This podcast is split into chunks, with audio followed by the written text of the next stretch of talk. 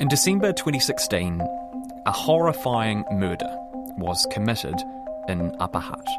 A woman who was killed in her Upper Hutt home had been living in fear after someone broke into her home a year ago. Detectives are confident Lois Tolley's killers have been caught on camera. They've released more details about those. Nearly three years later, a man was arrested.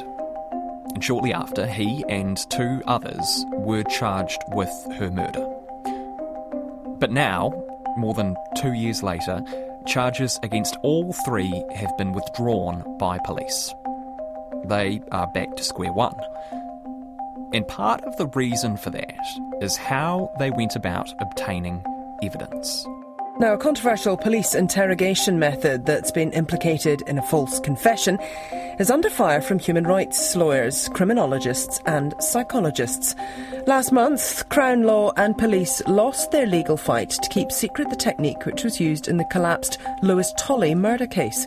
I'm Emile Donovan, and today on The Detail, the investigation into the killing of Lois Tolley how a mysterious police interviewing technique elicited a confession later ruled inadmissible, and what all this tells us about the grey areas police investigators work in and the thin lines they sometimes step across.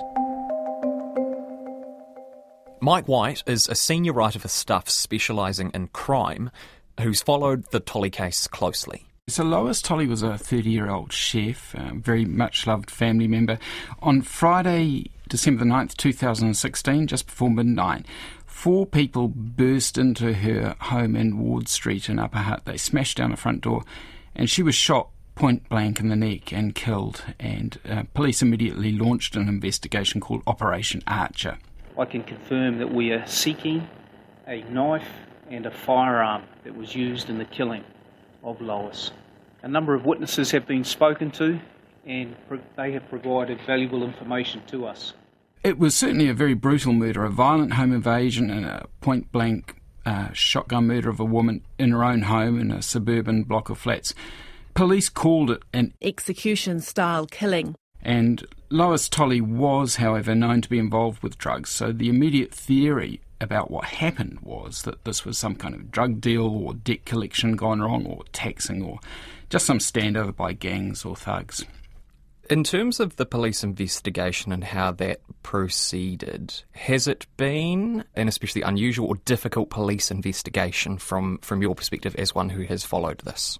Yeah, I think it's fair to say it has been a very difficult investigation. I mean, you were dealing with uh, people who were probably responsible from the criminal underworld, if we can call it that. And they're people that aren't going to talk to you for a variety of reasons.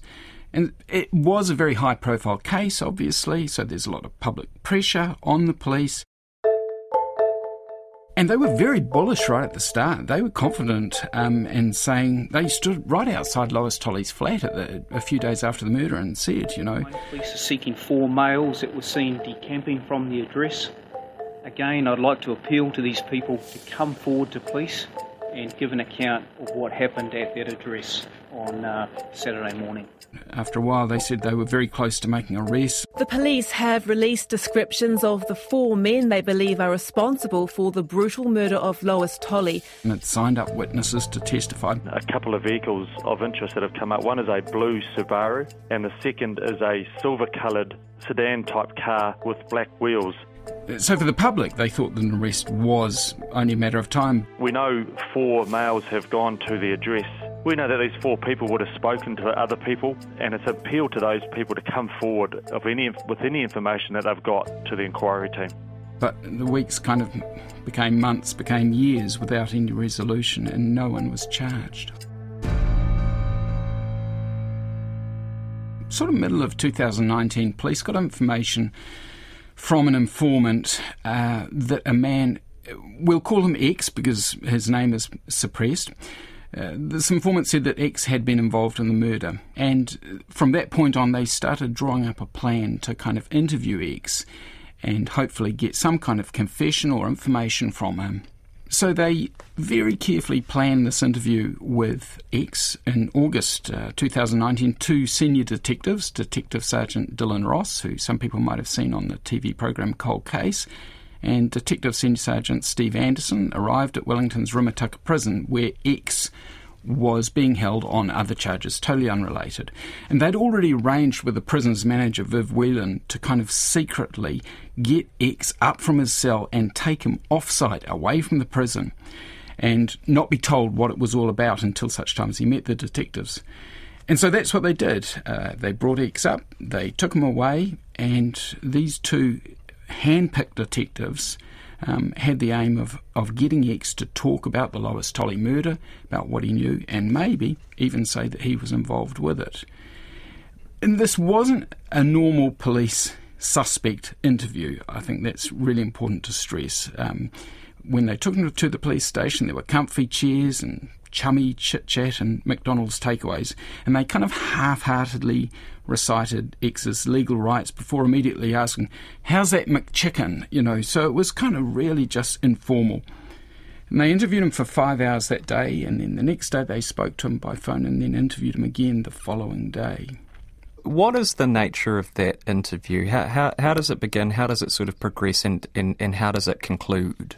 This is, as I say, it was a special interview, and uh, and we'll get to this later. But it, it was part of a technique or a method called CIPEM, C-I-P-E-M, and it's important to understand that there was a definite belief that X was involved in this crime. So on the first day, there was just kind of a lot of getting to know you and asking X what had happened, you know, that night. Did he have any ideas? And eventually, X suggested four people who he thought might have been involved in Lois Tolley's murder. And then the detective sort of turned this back on X and said, you know, that he'd snitched or narked on these men, eh, one of which was a very close friend of X, and had now put these guys in a lot of trouble. X continually denied that he'd been involved in the attack. And and said that he was just kind of throwing out thoughts they were about who might have been involved, and, and that they were just his kind of thoughts and opinions. But now eh, the police were telling him that he'd sort of committed this cardinal sin in the criminal world of narking on others. And by the third day, the second time that the officers interviewed him face to face, X said he'd sort of take it on the chin and suddenly said that he'd shot Lois Tolley. But when he did so, he kind of he said, you know, I just prefer to go to jail, bro, for a long time to save the people I love. So there was automatically a kind of a concern that he might not be telling the truth. But he said, you know, he'd shot Lois Tolley when a shotgun fell free.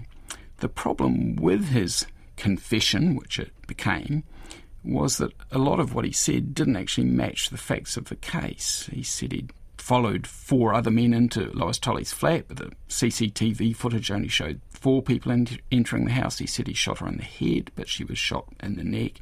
He said, you know, there was bloodstains all over the wall, but the ESR reported only small bloodstains at the scene. He said he stabbed her in the face, but the only cut to her body was on the back of her thigh. These are all kind of things that you think the killer would actually know, but were things that he essentially got wrong from the facts of the case. And, and no other witness has identified him, despite him having some very notable features. Uh, nonetheless, um, I guess a, a, confession is a confession, and the police laid charges. Yeah, um, uh, the, the following month in September, they um, they charged him with Lois Tolley's murder. A man has been arrested and appeared briefly in the Hutt Valley District Court today. Outside court, Ms Tolley's aunt Yvonne Tolley thanked police for their doggedness. Hopefully, this will help us for the rest of our journey um, because it's been a, a, very, very long time. Um, none of us have got closure. And at the time, you know, the, the cops were again very bullish, and the, the officer in charge of the investigation, Scott, Inspector Scott Miller, said, you know, my message to the other three is I know their names, and we will continue to pursue them actively um, in this inquiry. And in the following months, two other men were arrested also for Lois Tolley's murder. But then we fast forward a couple of years to earlier this year in 2022, and the situation as it stands is what, Mike? Well, the situation is that all those three men who were charged, the case has collapsed against all of them. The charges have been withdrawn, um, and so we're getting on towards six years on from the murder of Lois Tolley, and um, there's no one being held responsible. And I guess you know that comes to the crux of of why this case collapsed, and that was the interviewing that went on with X by those two officers in that special interview. You describe this interview technique as CIPM. What does that stand for? Okay, so CIPM stands for Complex Investigation Phased Engagement Model. Sometimes they yeah, talk about it as CIPM, but um, for, for our purposes, we'll just call it CIPM. And essentially, it's an interviewing technique or method. It's particularly used in cold cases or cases that are proving really tough to crack. Uh, because no one's speaking to the police. And at its most benign, it's really simple. It's about building a relationship with a suspect or an interviewee and putting them at ease and encouraging them to open up. Um, it's been used by the New Zealand Police since 2018, but nothing about it was reported until this year when we were finally able to reveal its use in the Lois Tolley case. So, in a like as a useful shorthand, maybe you know people will be familiar with the idea of sort of like good cop, bad cop approaches. Is this just kind of like just good cop. That's how they would like the interviewee or suspect to see it. I mean, it, it, it takes away the, the, trappings of a normal detective suspect interview, tries to make it more of a fireside chat arrangement. The idea is that there's no table between the suspect and the officers, no note taking or paperwork. The videos are, uh, the interviews are videoed, but the idea is that a relationship develops that hopefully predisposes the suspect or witness to being more forthcoming. And look, it sounds real common sense, just mm-hmm. building rapport. And even one of the judges involved in this case said, look, it's far from revolutionary and there's nothing novel or radical about it. Um, it's all just about building a relationship, maintaining dialogue, and getting away from that kind of cop mode interview. Well, uh, I'm, I'm curious about this is that, like you say, that there's nothing novel about it like I'm thinking about all of the police dramas that I've watched, and you know, The Wire and stuff like that, and it's much more kind of like adversarial. You know, everybody knows this. Anybody who's ever watched a cop show knows what I'm talking about here. You see now, I'm here to tell you, this remaining silent shit ain't nothing like they make it out to be. Mm. Is that pretty accurate? Is that what a normal police interview looks like? Look, I'm not a policeman, and, and the interviews will come in all sorts of shapes and sizes. Um, look, I think the, the aim of CIPM is really laudable in many respects. That police want to get away from this old school stereotype of interviewing being done with threats and yelling and intimidation if that still happens. And, you know, the officer in charge of this whole uh, method, um, Detective Superintendent Tom Fitzgerald, says, you know, it's about creating empathy and respect and, and so that's laudable. And so far, so good. You know, that's mm. great. Mm. But it's how it's put into practice that's the problem in, in this case and, and potentially, you know, in other cases where it's been used also.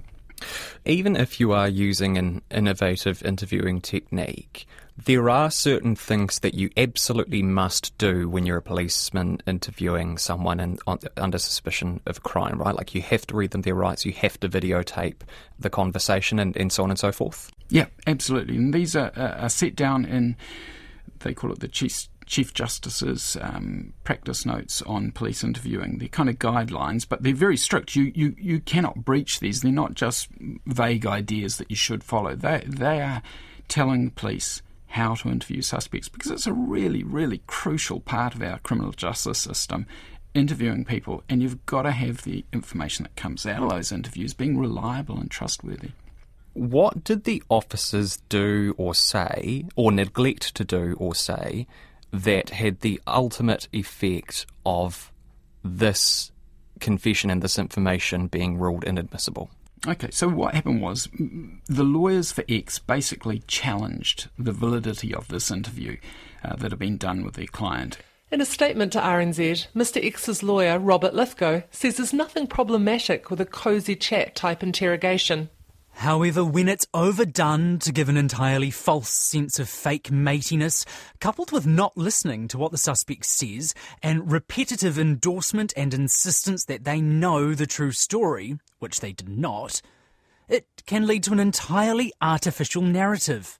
It was taken to a, a what they call a pre-trial hearing, and Justice Simon France uh, in the High Court looked very closely at what had happened and interviewed uh, and, and sat over several days hearing cross examination of the people involved, etc.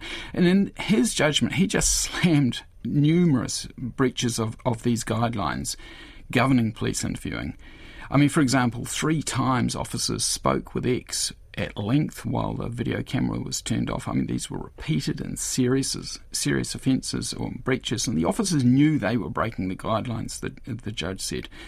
Um, but he said they, they, you know, at his most favourable view, he just felt that they were perhaps that the ends justified me, the means, and uh, despite them kind of breaking the law. Um, he ruled that the officers didn't advise X of his legal rights on two occasions. They engaged in persistent and unnecessary questioning designed to wear him down. A persistent denial was persistently rejected. A man with an unusual and, to my eye, confused way of thinking has been further confused by an unfair interview process which leaves him believing he has done the one thing most against his beliefs, namely implicating others. They misrepresented facts by suggesting that killing might have been accidental when this was absolutely not the police theory on it. Uh, they said that the interview style was unfair and improper, and that the, the CIPM technique was used to unacceptable excess, in the words of the judge. And he said that X had basically been manipulated through the interview in a way that exploited him and his weaknesses, and that police weren't aiming to get the truth, but rather a confession. Something that the police have always said, look, we're just doing this to get the truth, but the judge said in this case he saw little evidence of that. Now, the police are saying it's not CIPM, it's not the technique that was at fault, it was just mistakes made by officers in their general interviewing.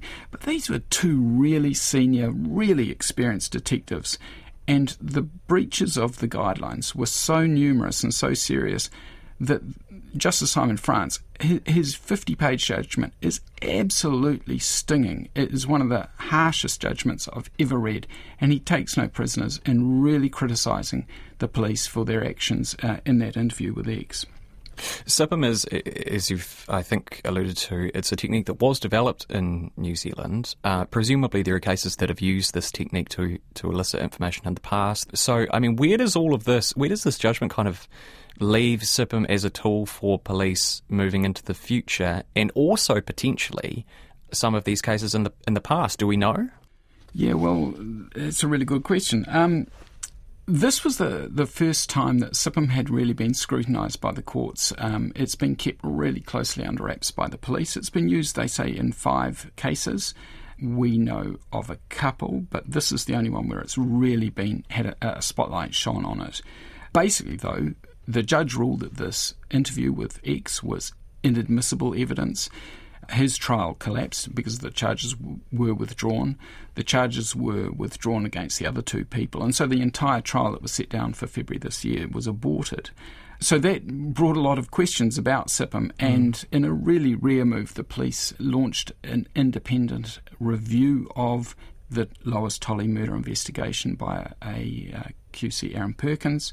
Again, the police aren't telling us much about that. Um, they refuse to even release the terms of reference, um, but that's supposedly ongoing, and then we may or may not be given the results by the police. And, and I think this is symptomatic of how police have dealt with this whole topic of CIPM and police interviewing. While the architect of CIPM, Detective Superintendent Tom Fitzgerald, did speak with my colleague uh, Blair Ensor, They've pretty much fought us at every step of the way to conceal information about it and to stop us getting documents, and we've had to go to court twice to try and get documents, which we've been successful in.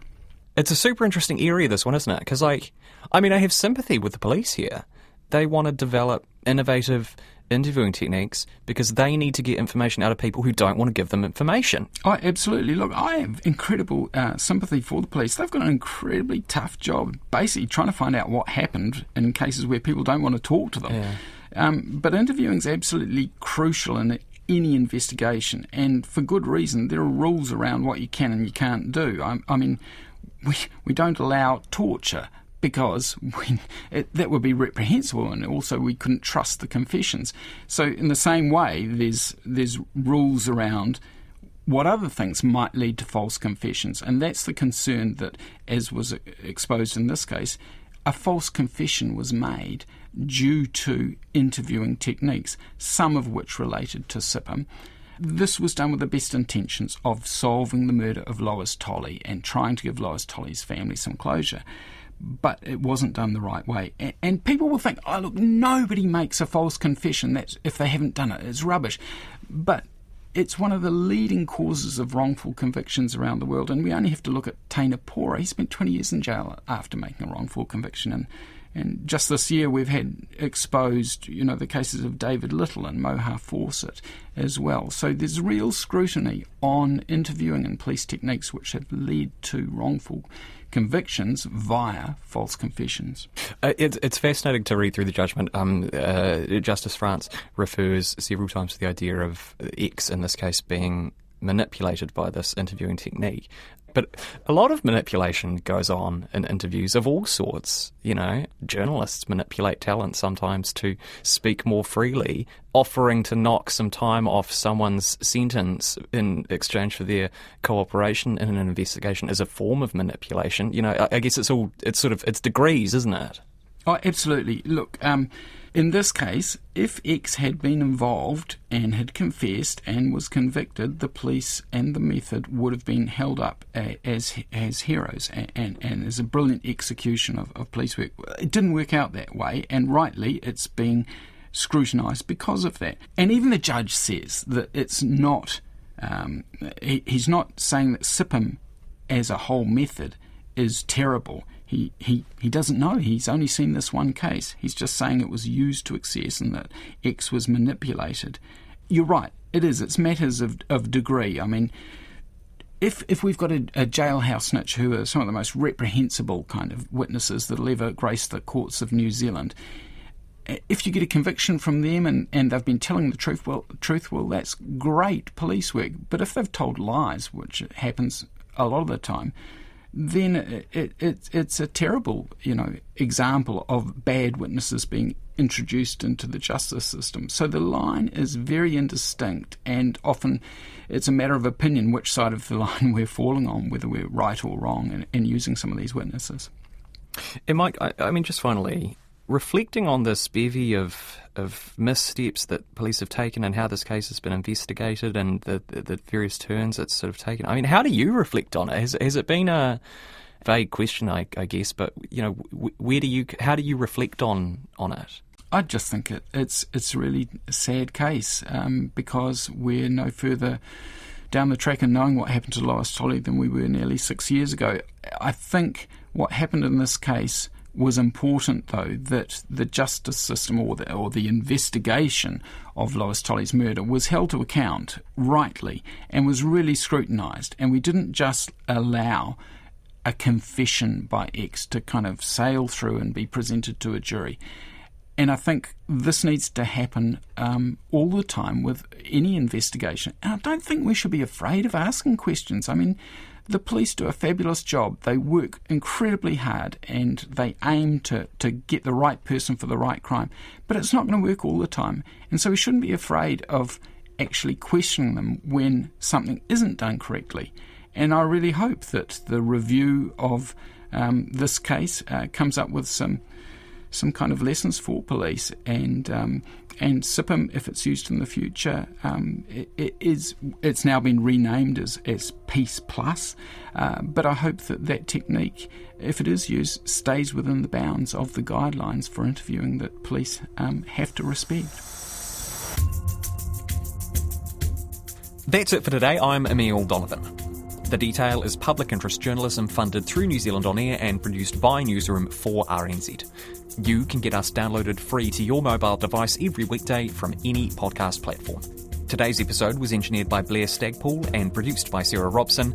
Bonnie Harrison is our associate producer, and thanks to Mike White. Matewa.